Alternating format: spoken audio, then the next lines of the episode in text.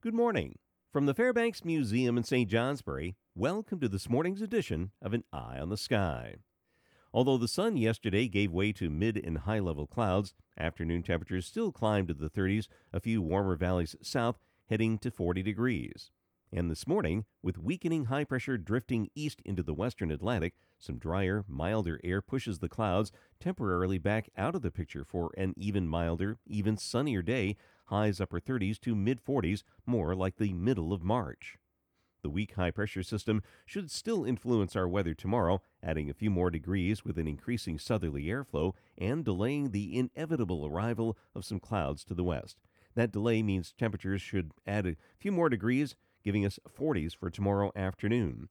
The other key player on the weather maps this morning appears over the eastern Dakotas. A storm that pounded the west coast fought its way across the Rockies and is likely heading for Ontario by this time tomorrow morning and northern Quebec on Saturday morning.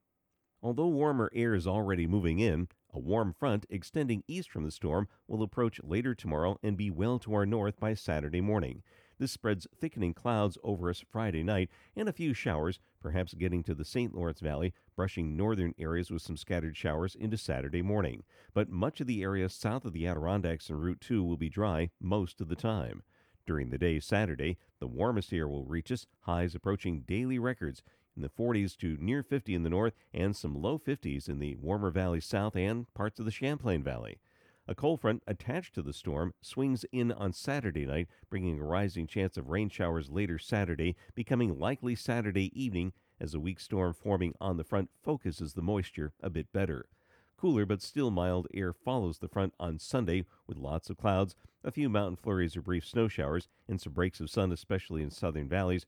Readings on Sunday in the 30s north and 40s south.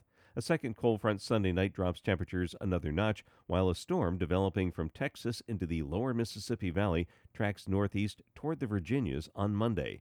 Its track from Monday night into Tuesday is less certain either remaining to our south with just some light snow in southern areas, or if it tracks closer to Cape Cod, a more substantial snowfall in southern areas and uh, perhaps a light snowfall across the north. Either way, a significant change in the weather pattern next week brings colder weather, putting an end to this latest mild spell. Now, the forecast details some morning clouds, but becoming mostly sunny and milder. Highs generally in the low to mid 40s, some upper 30s in the cooler spots far north, Winds will be light. Tonight, fair skies giving way to periods of clouds once again, and it will be mild as a result in the upper 20s and low 30s. Winds will be light east of the Green Mountains, but a southerly breeze developing from the Green Mountains west, 10 to 15 miles per hour.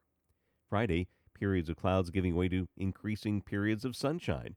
A chance of a rain shower, though, in New York late in the day. Highs 40 to 45 east, in the mid and upper 40s west. South winds increasing gusting to 30 miles per hour from the Green Mountains west. That's the weather story from the Fairbanks Museum in St. Johnsbury. Make it a great day. I'm meteorologist Mark Breen with an eye on the sky.